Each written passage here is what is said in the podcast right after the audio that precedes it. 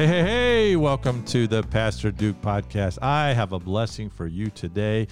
We're going to tell a preacher story out of the ministry of uh, Temple Baptist Church, now Church at Newtown Road. God raised up young men and women who he put a fire in their heart uh, to go into ministry. And today, uh, I have one of what we would affectionately call one of m- our preacher boys out of Temple Baptist Church, Pastor Larry DeNovo. and uh, what a story it is. It's going to intertwine. Uh, it's a lot more than just a preacher gets saved and called to preach, but it affected our families very close and it's a story only god could write and i'm glad to share it with you today. Welcome pastor larry. Introduce yourself and tell us a little bit how you came to know jesus. Hey well it's a real joy to be on your podcast pastor duke. And uh, we have a lot of history. I guess we'll have to be very selective on the history we choose to speak about but uh, i first met you uh, back in 1980 uh, when i first uh, was invited to Temple Baptist Church.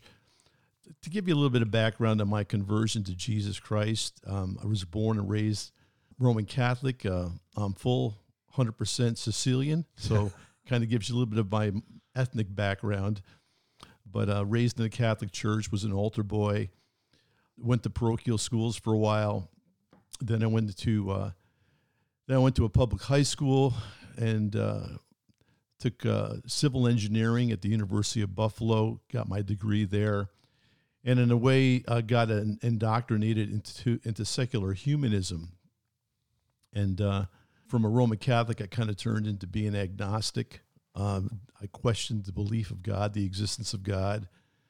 But uh, once I got my degree, I was going to go into uh, engineering, but uh, my brother, who took my dad's rubbish business over, needed my help. I worked with them for a summer. And then after working for them three months, I decided this, I can make a good living here. I kind of enjoyed doing this. So instead of pursuing an engineering degree, I went into the business with my brother. We became partners. And I did that for uh, 11 years with him and jointly. Uh, in the process of all that, um, I uh, again, I was poisoned in a sense from my education. Um, did not go to church uh, and uh, question the existence of God. Church tried to find happiness. Typical worldling. Uh, we thought you were a GQ guy when you first walked into our church. I want to interject here. We uh, had met a guy. I had met a guy knocking doors, and uh, he was a mess. And uh, I'm not ready to come to church yet. And he said, But when I am ready, I'll come to your church in the basement of a bank. a year later, this guy shows up, Doug Miller, and he was gloriously saved and he was a mess. Mm-hmm. And he worked for uh, Sam's Disposal Service in Albany, New York. And he said, Pray for my boss. So we have this in our mind, the rubbish business a mogul is going to come maybe someday and visit our church. So we had this uh, stereotype in our mind: five foot four, two hundred ninety five pounds. A Couple teeth missing, cigar hanging under his lower lip, and uh, that's what we thought when we thought of the rubbish business uh, boss. And in walks what we call behind your back, Larry, the Italian stallion. It looks like Sylvester Stallone. GQ magazine. He was uh, well groomed and uh, educated and articulate. He wasn't at all what we expected. So, tell us a little bit about uh, getting invited out to church and what that looked like from your perspective, because it was fun on our end. You know, well, first of all, you're making me look a whole lot better than I truly was. uh, but yeah, Doug Miller was uh, very, very pivotal, you know, in my conversion to the Lord Jesus. Um, he worked for me as a truck driver, and I had very little respect for Doug. And he's probably listening to this podcast, but he knows the reality of it at the time. Um, I saw him as kind of uh, he was married. He had a, he had children and I looked I didn't respect him as a husband. I did not respect him as a father, and he was kind of a lousy employee at the time, to be honest with you. But I saw a real turnaround in his life, and uh, I see saw him come to work, and um, he put his heart into it. Uh, he used to bring his Bible to work, and Uh, he used to call his wife uh, on break, and I saw him become uh, from an unfaithful husband to a faithful husband, and from going from an irresponsible father to a responsible father. And Doug was not only a good truck driver, he also was good at mechanics, and he sometimes would help me work on the trucks.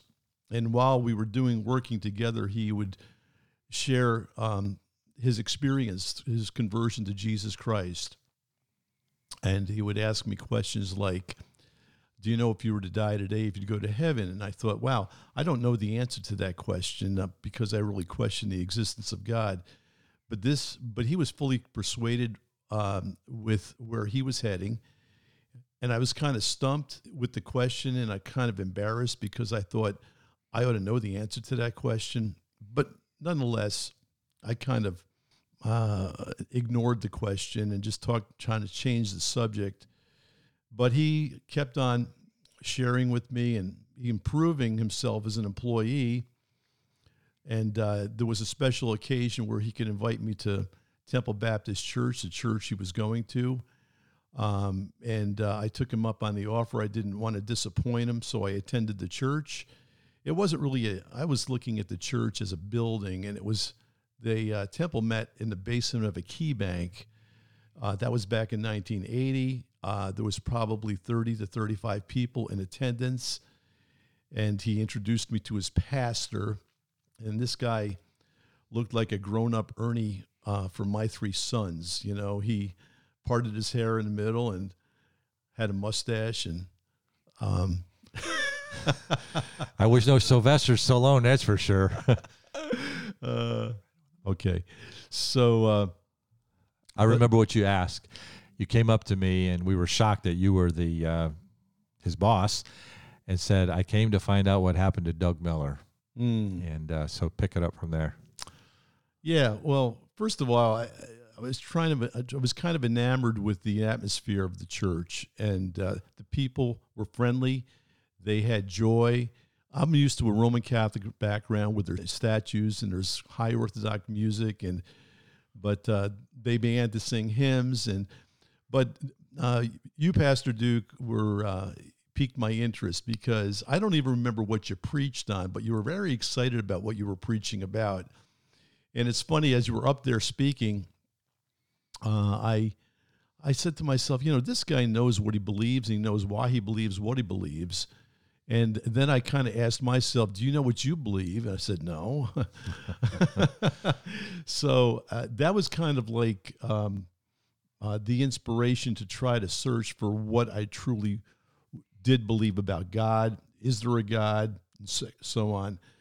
But uh, to make a long story short, um, I, uh, you know, I, I had credibility in you as a pastor at that time, and there was enough an interest in me to want to come back. So I ended up going back to church, and they had even for a little church, they had a, t- a four by eight table in the back with a library, and there was a book back there. It was called the Bible, uh, the Bible and Science by Dr. Henry Morris. I remember putting the book on the shelf. Yep.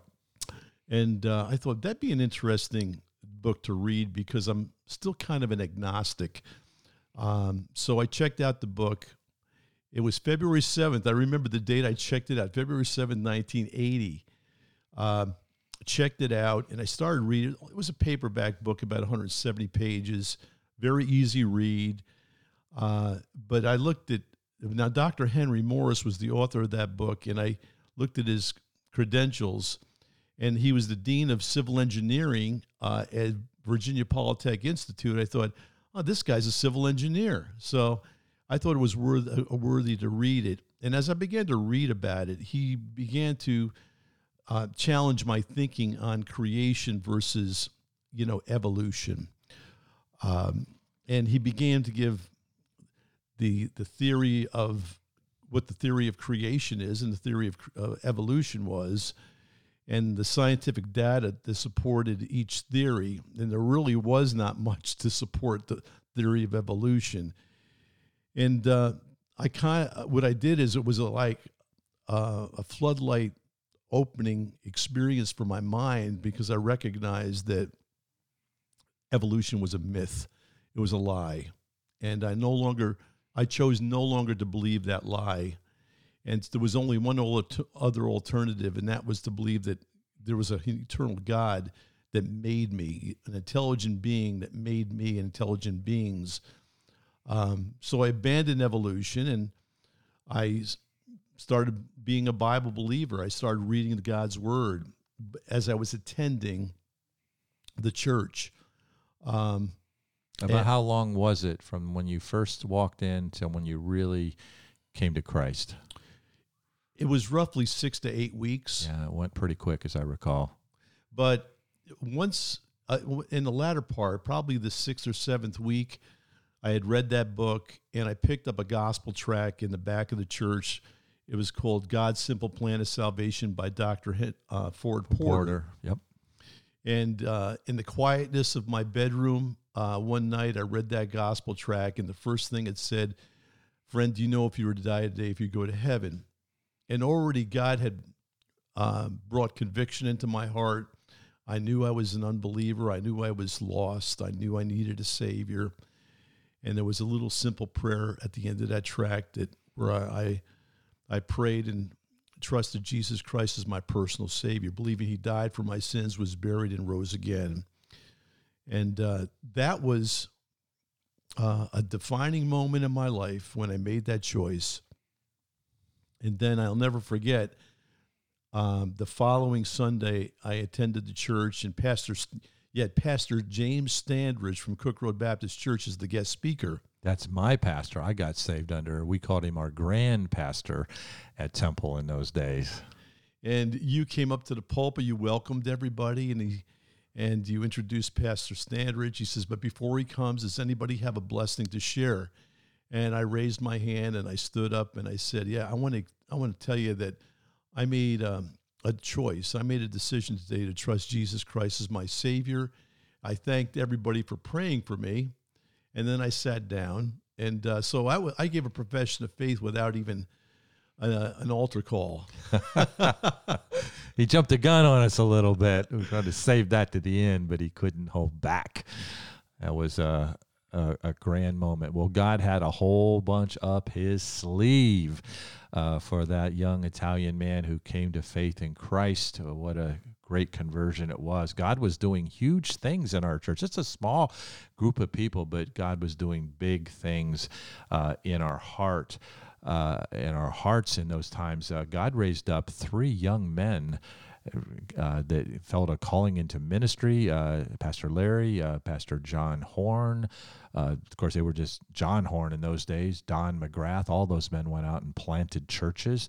Bill Blake was among them, uh, one of our early guys. I had this band of on fire young men sold out to Jesus. And so tell us a little bit. You, you're coming in and uh, God's working in your heart. You soon feel a calling. Just uh, bring us into that, uh, transition us into that uh, calling and preparation for your ministry. Mm. Well, before I went into the doors of that key bank, I saw John Horn. He was just a little tight back then. But I remember him well because his brother was my roommate in college when I went to University of Buffalo. I Buffalo. had forgotten that connection. Yeah, yeah, it's all coming back to me now. Going back 40 years, 43 yeah. years. And uh, so I got reacquainted with John. He, he, actually, he came and visited me when I was there in Buffalo. They had um, only four function calculators back then in engineering. He broke it. and uh, I'll never, for, I never forgave him. Still haven't forgiven him for that. Just kidding. Uh, but no, John, uh, I was glad to see John. It was, and we was he in the church when you came, or did he come soon after? It was I, about all pretty close together. I think he might have been there a week before me and came back. I think he was brought in by his brother John. yeah, Tom. Tom. Tom brought him in. Uh, but we got saved right around the same time, I believe, and we got baptized on the same day. We got saved. We got baptized that Easter Sunday of that year, of Easter Sunday of 1980s when we we were baptized. We went down and used the baptistry in the church in Cohoes, if I recall. Heritage yep. Baptist Church in Cohoes. Yep. Yep. So, uh, but anyway, uh, yeah, we, uh, uh, I enjoyed attending the church, and I, you know, my life uh, took on a brand new turn, and uh, the Holy Spirit came inside to live in me, and uh, he changed my desires, um, and he also changed the people that I affiliated myself with. I realized if I wanted to get to know God in a very, very personable way, that I needed to remove myself from all worldly influences, and that affected some relationships that I had. Um, I just tried the ones that I needed to avoid. I wanted to win to Christ, uh, but that was an arduous task. And yeah, when I, you start witnessing to them, they kind of go away. yeah, but my my real goal was really to get to know God's word and also to win people that I loved that were unsaved, family members, friends, uh, and that was a real. I recognized that was a huge uphill battle, mm-hmm. but um, uh, but you know this whole idea of knowing the Lord and being used of God was important to me. And as I did, actually, uh, you began teaching a basic Bible course, and I fig- and used to go door to door. So I asked you if I could go out with you, and I began doing that. And uh, as straight I, up in your face evangelism, at, trying to be nice about it, but we didn't sit back and wait for them to come. We went after them. And I remember going on visitation with you at the Turf Mobile Park. Yeah. Shortly after I was saved, and I didn't know John three sixteen, and you said, "Larry, tell this lady how you got saved." and I don't know, God just gave me the words to share, but it was interesting that we I shared my testimony that that Saturday, and uh, she came to church not Sunday morning but Sunday night and then she walked the aisle and get saved that Sunday evening. I don't know if you ever remember that, but uh, her name was Gail. I do remember, yeah. Um, but uh, but that was like uh, priming the pump for me, spiritually speaking. And uh, yeah, share the gospel, people might just get saved. we were doing that a lot in those days, weren't we? We were, and you know, I was I felt like I was just on the learning curve then, and I'm still on the learning curve today. Um, but I think that my, in terms of my call into the ministry, um, it was just my getting established in the Word of God and and also memorizing Scripture and holding them dear to my heart. Uh, but in 1980, um, I needed to go on. It was time to take a vacation. And in the past, I would go to all the wrong places, like Wildwood, New Jersey, and all the things that would cause me to be tempted to fall into sin. And I asked you, Pastor Duke, um, I don't know where to go on vacation. Where do you think? I, where, where do you, you have any ideas? He said, Well, I'm speaking at a missionary conference in my home church at Cook Road Baptist Church. He said, Why don't you come there for vacation? I said, What? I, I, mean, I said, What's a missions conference? And he tried to explain it to me. Still didn't fully comprehend it. But what was kind of neat how God worked it out is I was reading Christian biographies and I was reading about the life of D.L. Moody, R.A. Torrey, Charles Spurgeon, David Brainerd, um, William Carey, and I was reading these biographies, and I, and these people were like in a different orbit than I was in. They were totally surrendered to the Lord, but I saw how God used them in a very powerful way. Charles Finney, um, so, and I'm reading these books just before I came to the missionary conference, and because you had those in the library. And when I got to that missionary conference back in 1980 uh, Cook Road Baptist Church, uh, I began to hear these slate of missionaries speak. Um, G. Christian Weiss from Back to the Bible broadcast, um, Dr. Don Sisk who is the director of BIMI, and a number of other great men. And that's where the Holy Spirit really got a really got a hold of my heart, and I believe began to tug at my heart a total surrender, even even if it meant selling, getting out of the business that I was established in, and um, being either like a missionary or a pastor, whatever that might be, but full time Christian ministry. Uh, when I left, the, by the way, it was at that missionary conference I met Marianne. hmm And I'll I'll I'll turn it over to you on that on how you Well, you guys met at that missionary conference, and uh, Marianne was uh, one of the faithful teenagers at the church, struggling in all life's things as a 16, 15, 16 year old girl. When I walked in 1972, and when I got saved at Cook Road Baptist, Mansfield, Ohio, uh, Marianne was a faithful teenager. Her older brother George became one of my best friends. We had this amazing youth group that rose up that's a whole nother podcast what was going on there. And god was getting hold of hearts and uh, she was a very attractive young woman by this time. And so uh, larry uh, was single and uh, had to find a woman. And i remember he invited us to his home uh, his apartment. Joel and i went down so i could watch a cleveland browns football playoff game. They actually made the playoffs that year. It was a total miracle. And my wife looked inside larry's refrigerator she came straight to me and said, "We got to find a woman for this guy." so, we through the years we have hooked a lot of people up, and this was one of the first. And so you meet Marianne there at the conference, and then uh, you come home, and life continues. And so, what's the next step here? I know that we went, we took you to New York, or from New York to Ohio what the, the following year?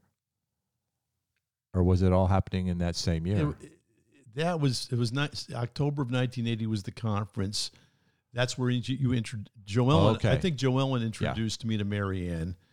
And we we we began well let me tell you we were working behind the scenes to set this up. I just getting the year mixed up here but uh, was on on mission to get you a woman, okay and uh, uh, we had uh, known Marianne, and uh, she sold out to Jesus, and uh, so Joellen set it up. We talked to her ahead of time. We're bringing this guy. He's single.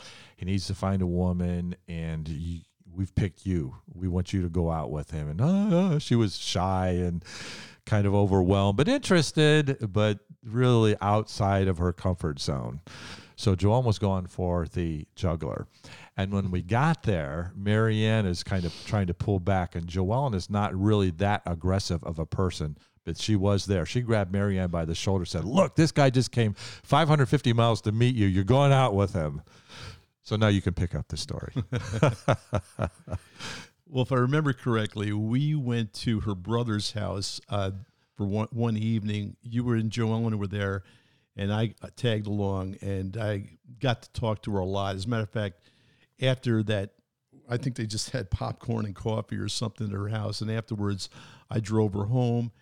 I think we, I was in her driveway talking to her till like one, two o'clock in the morning. And yes, we- and Joanna was fasting and praying, Lord, do something, do something. And he was. And you know, I just could see that from her that she had a heart for God, wanted to know the will of God for her life. Um, we come, we have different reference points. She was saved when she was like five years of age, and I got say I was 27 years old, and still I'm in my first year. I haven't even completed one year of Christianity, you know. And I thought this girl knows so much more about the Bible and about the Lord than I do.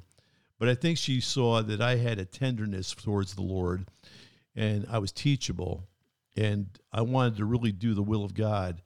And I think that was the greatest attraction for her towards me, you know. So anyway, that conference ended. I started. Uh, I wrote her a letter. I believe it was. I wrote her a Christmas card, and it was a nice letter. She never wrote me back. There was, Ouch. there was no response. So I thought maybe this is rejection, you know. Um, but in the interim, I didn't really. I was still had an interest in her, and so now that's 1980. 1981 hits. It's time to take another vacation, and I I chose to go back to Mansfield, Ohio, to Cook Road Baptist Church to visit that church again. Did you stay with my sister on the second trip out No, the second trip I stayed in the missionary apartment at, at the Cook church? Road. Yep, yep. Yeah, the first time it was with your sister. I think Pastor Standridge was glad to have you in. He recognized God was doing things in your heart, and I think he was pretty happy about you connecting with Marianne too, as I recall.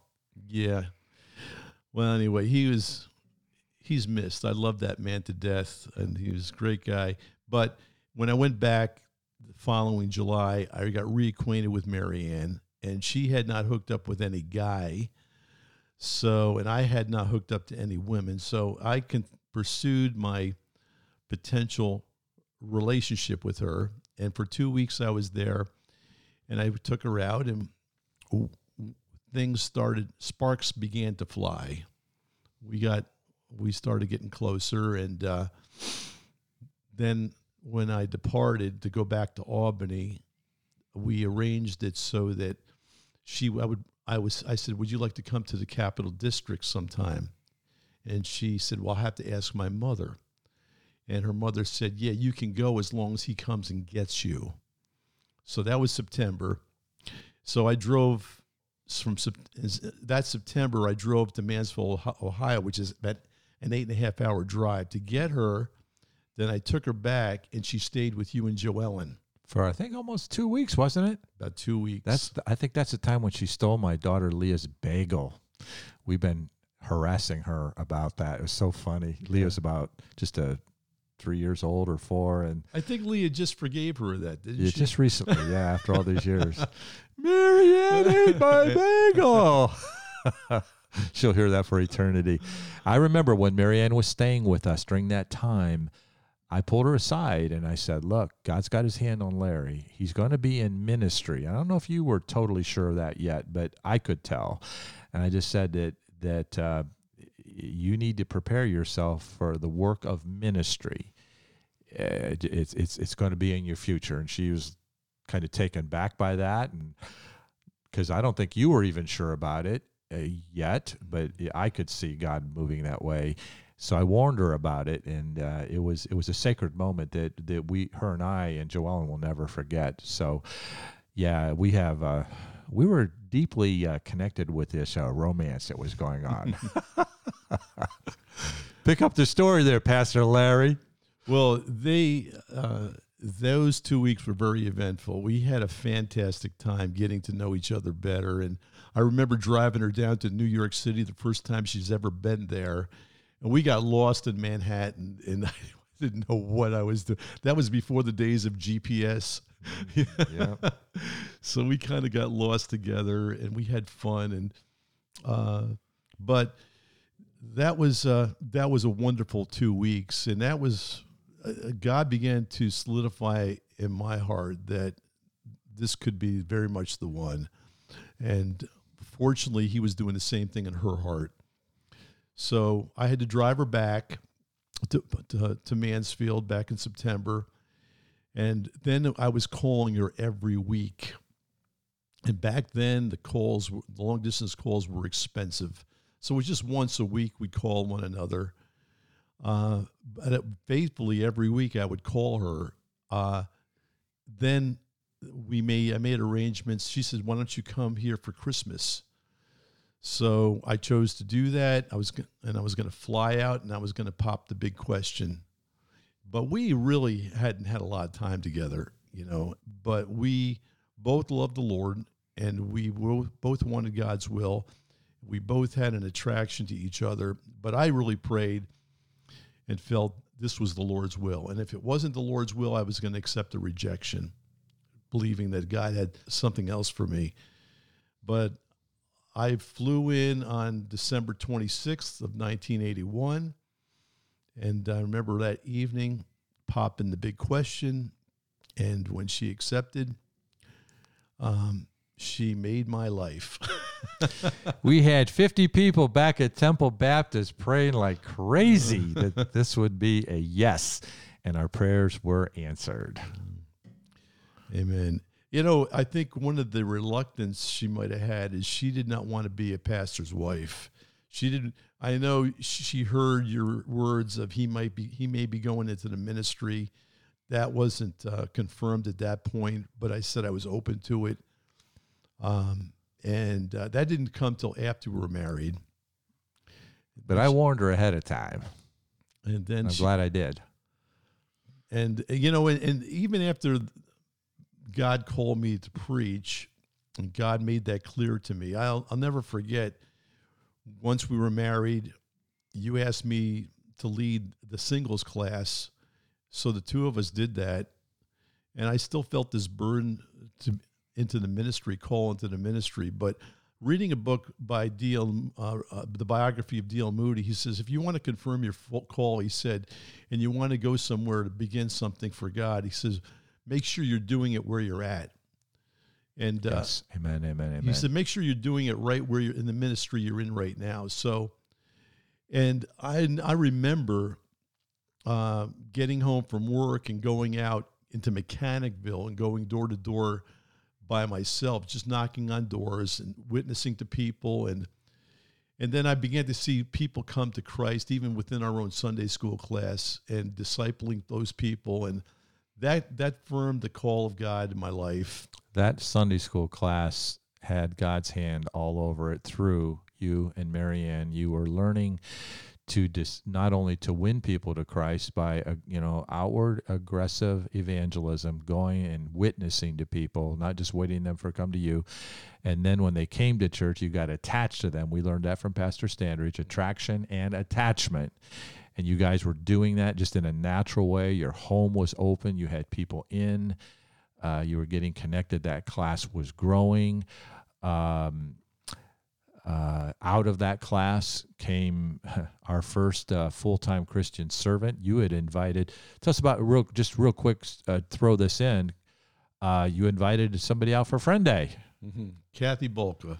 Kathy Zimmerman at the time. Yeah, that's true. Just real quick, tell that story, then we'll fit it. Go back to the broader story, and we're going to make this into two podcasts, not just one. So this is this is great stuff. Just continue on and we'll do a ministry follow up. But uh, tell us the Kathy Zimmerman story because she would be the first person that goes out of our church full time into ministry and is one of our lifelong friends to this day. My parents had a three unit house that they lived in. They lived upstairs, and the, uh, there was a basement apartment Kathy lived in, and she had lived there for years. Was good friends with my sister Roberta. And when we had a special day, I, I think it was Friend, Friend day. day. Yeah. I invited Kathy and my sister to come. The both of them came. Uh, and uh, my sister never came back, but Kathy continued to come back. I went down to visit Kathy because I thought maybe this could be my first convert. so I tried to lead her to the Lord, but I found it out and realized that she had already accepted Jesus as her Savior.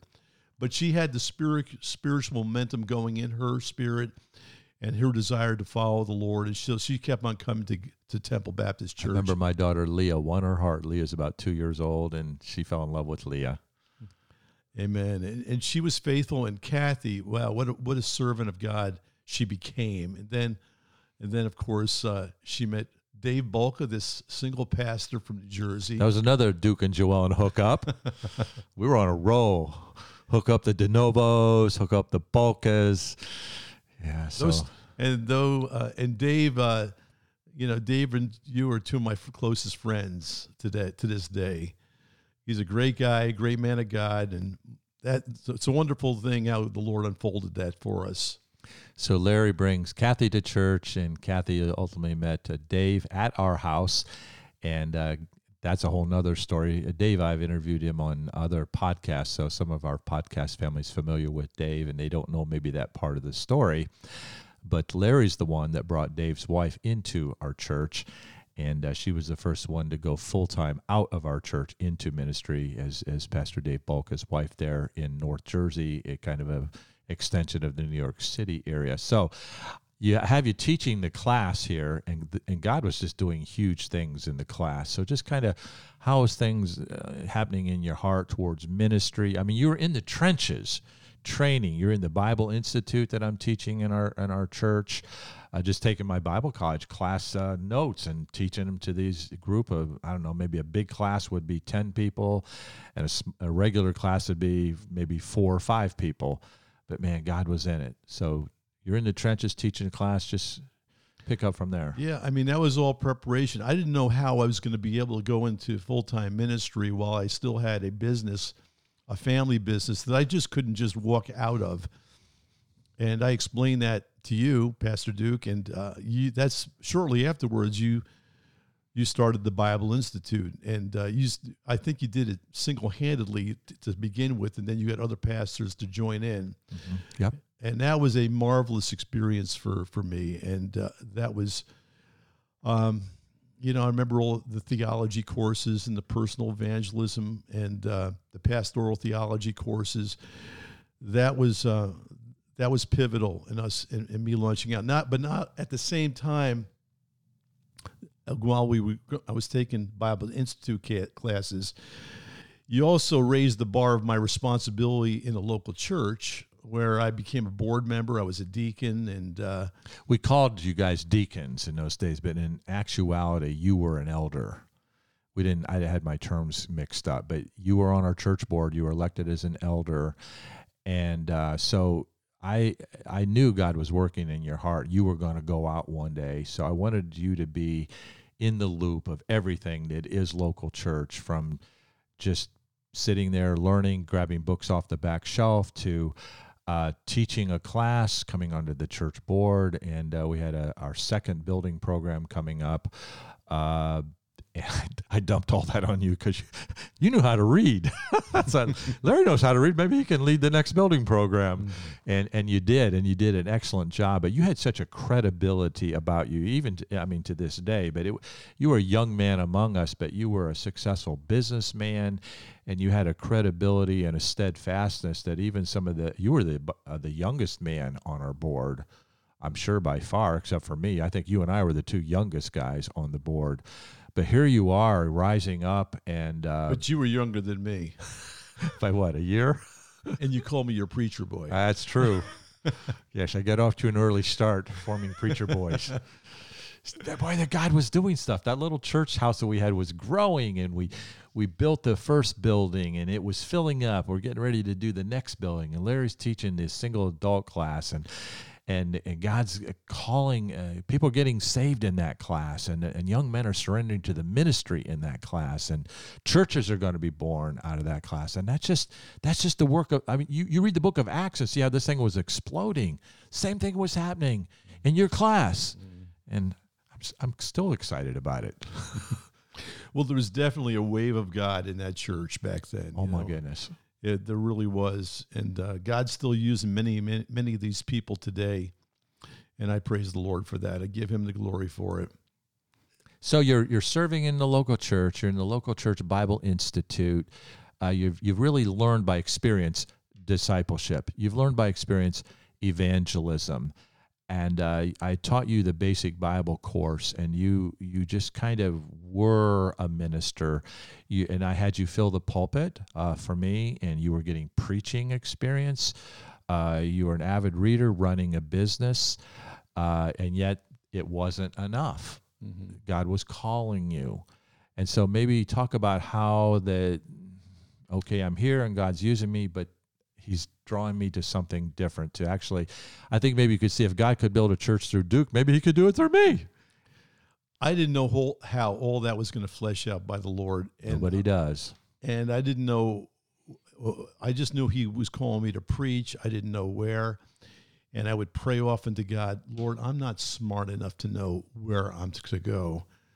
And i said would you please work through pastor duke to show me where i should go I remember at um, one of the Bible Institute classes, I had called you earlier. I said, "Is there any way we might be able to meet after class?" I don't know if you remember that I do. meeting. I do. But I, I said, "Listen, um, you know, we're almost done with the Bible Institute, and I think it's.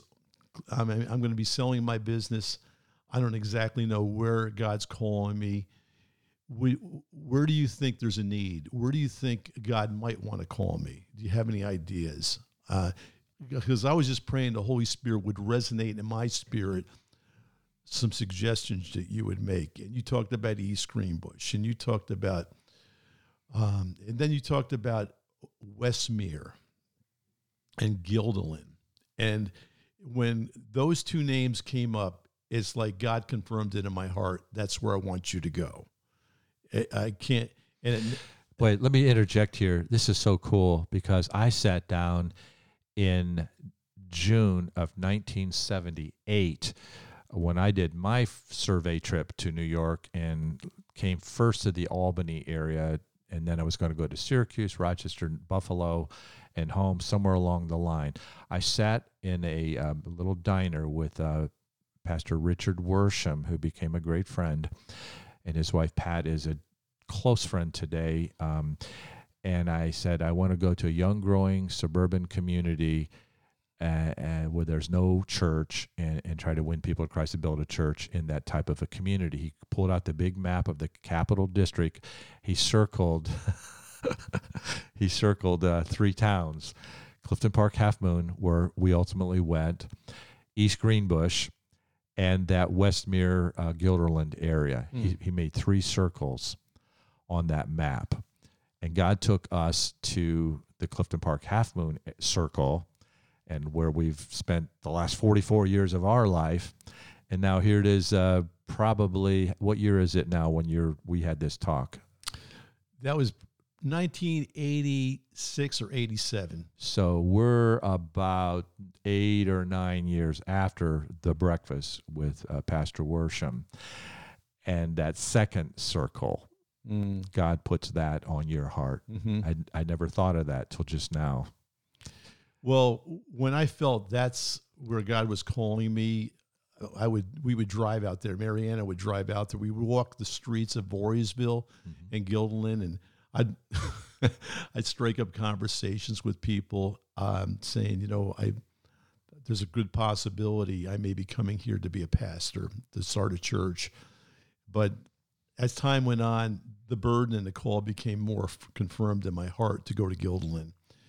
And when uh, I sold my business and I launched out, uh, the the strategy was pretty simple.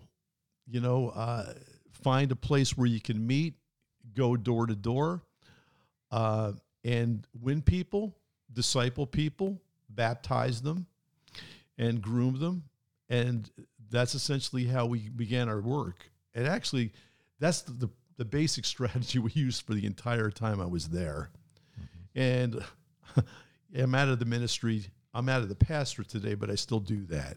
Mm-hmm. Um, That's who we are. It's what we do. It's part of my DNA. Yeah.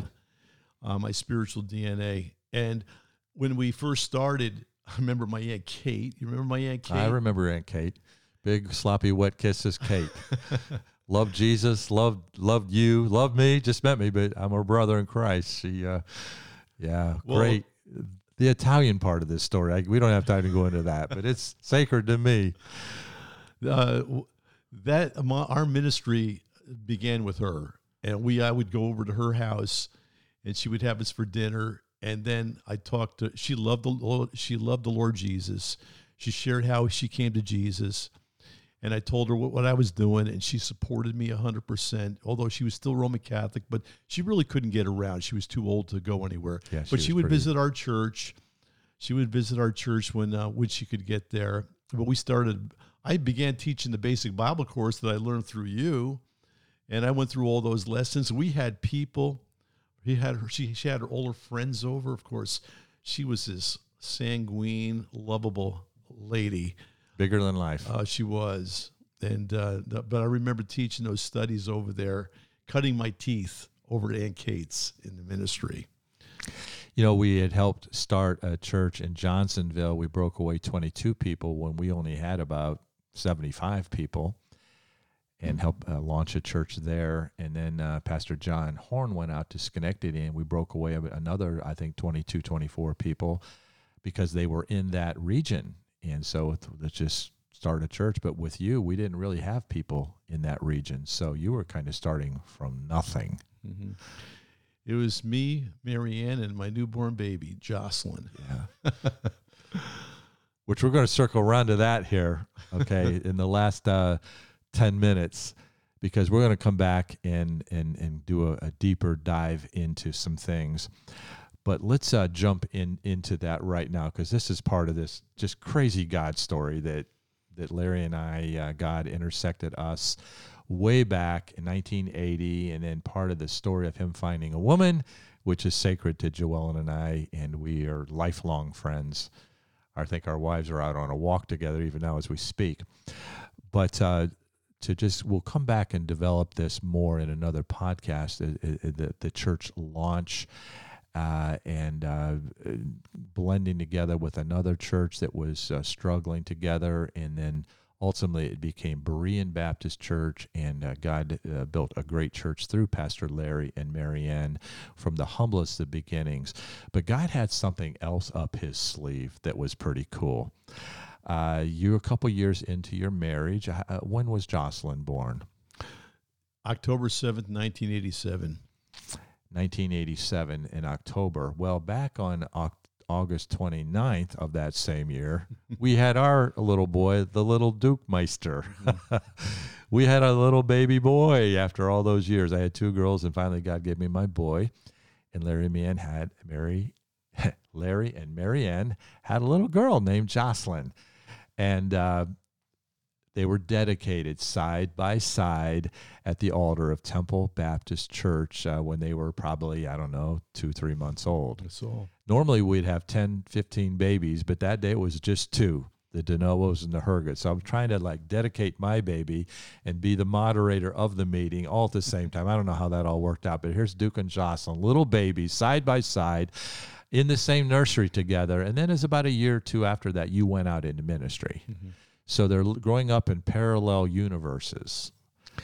That was concurrent when I was that was happening. I, I was still at Temple Baptist Church in the mornings, but we remember we have we got the um, we were able to rent the St. Mark's Community Center in Guilderland, so we were holding Sunday night services. But that was really things really began right around the time she was born, right afterwards. And then in 1988, we did kind of an official launch. So So here's uh, their beautiful little Italian daughter and my little Hungarian boy. toddling together in the in the same nursery and then you guys launched out and birthed your church and we continue on at, at temple all through those years and uh, our kids would go to these uh, there'd be a big word of life rally and all the kids would go and and they would kind of and, and duke and jocelyn saw each other you know two or three times along the the way we do something together as families and they'd see each other and she was really shy and he was really shy and they didn't really connect but they they knew of one another. And then uh, through through the years in ministry, uh, Larry, you and I would get together for breakfast. I don't know, three, four, five times a year, and we'd always update what's going on with the kids, how's Jocelyn doing, and what's up with little Duke. And uh, throw in a couple thoughts here. We're going to wrap up this in about the next uh, seven or eight minutes with our kids' romance, because God had something up His sleeve. Jump in and start telling us your side of the story. Well, I do clearly remember during those breakfast meetings we had, we tried to strategize. Yes, we did.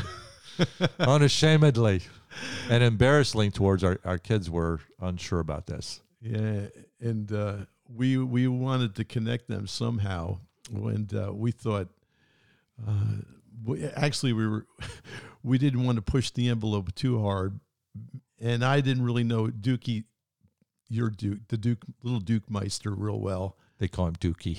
Dookie. but I knew my daughter well.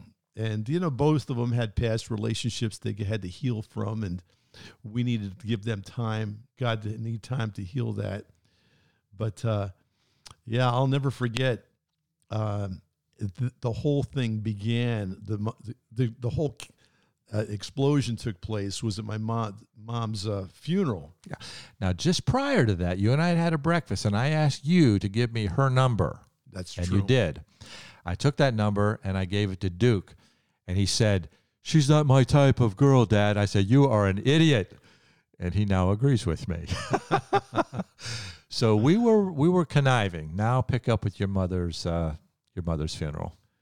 Well, after the funeral, we had a little reception um, at some place. I forget. Wolfert's Roost is where it was, and uh, Duke was there, Sitting at the same table with Jocelyn. sitting at the same table with Jocelyn and Lorraine Spooner.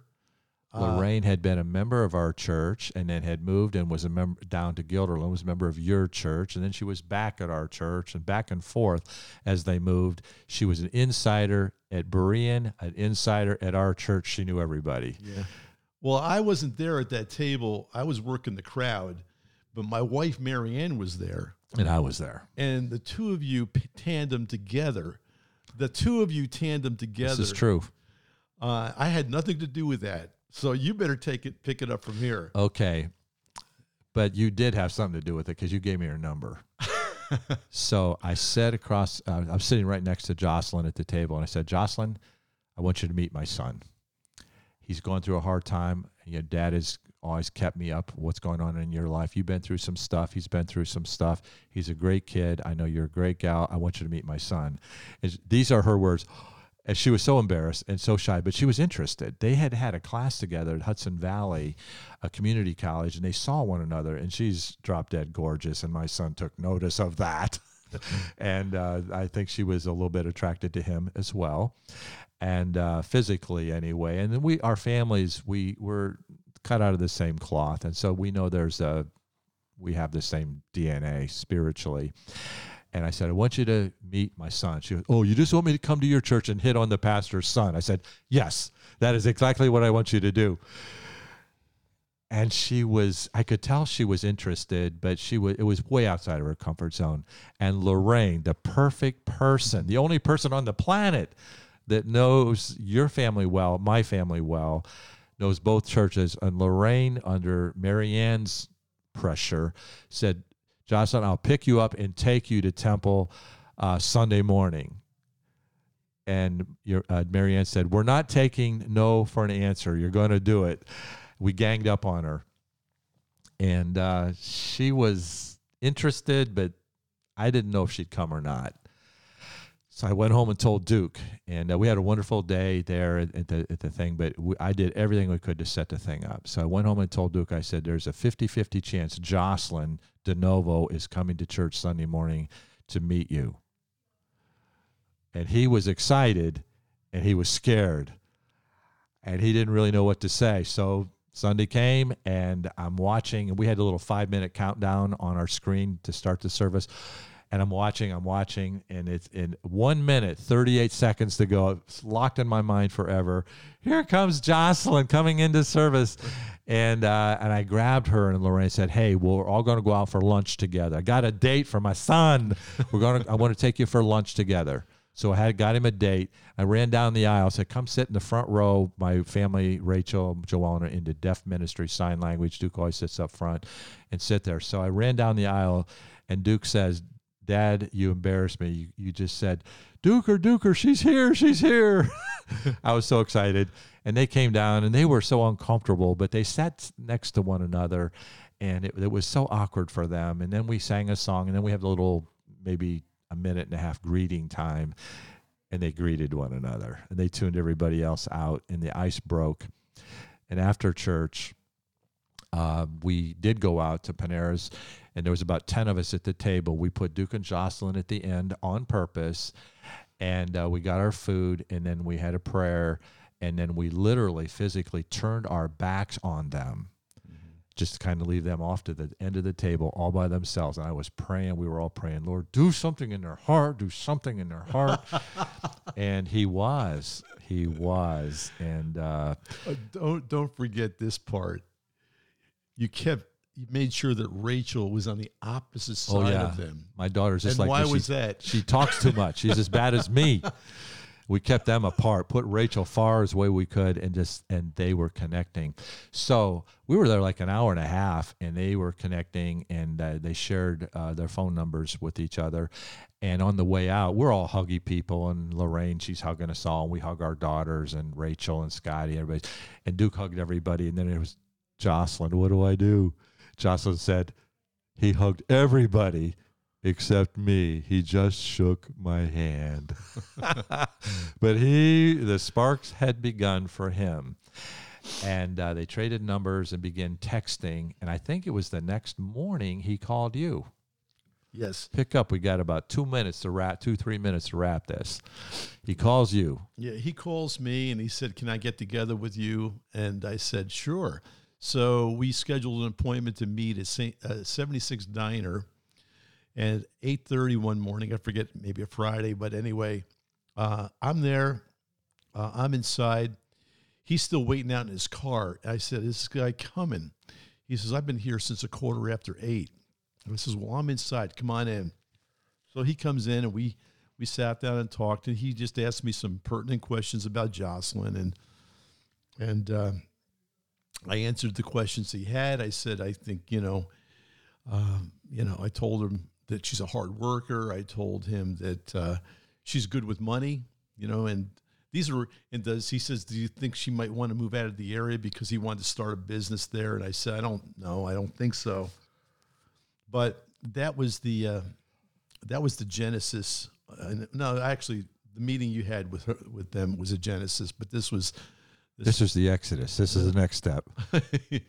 this is the segue, Yeah. you know, into the relationship, you know, and then he began to pursue her after that. He kind of asked your permission. Is that correct? Uh, He did. He pers- he asked my permission to to date her and to to, uh, to pursue her, and I gave him the green light.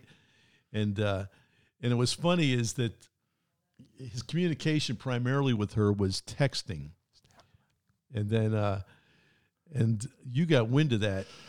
They were texting, texting, texting, and he was afraid of rejection.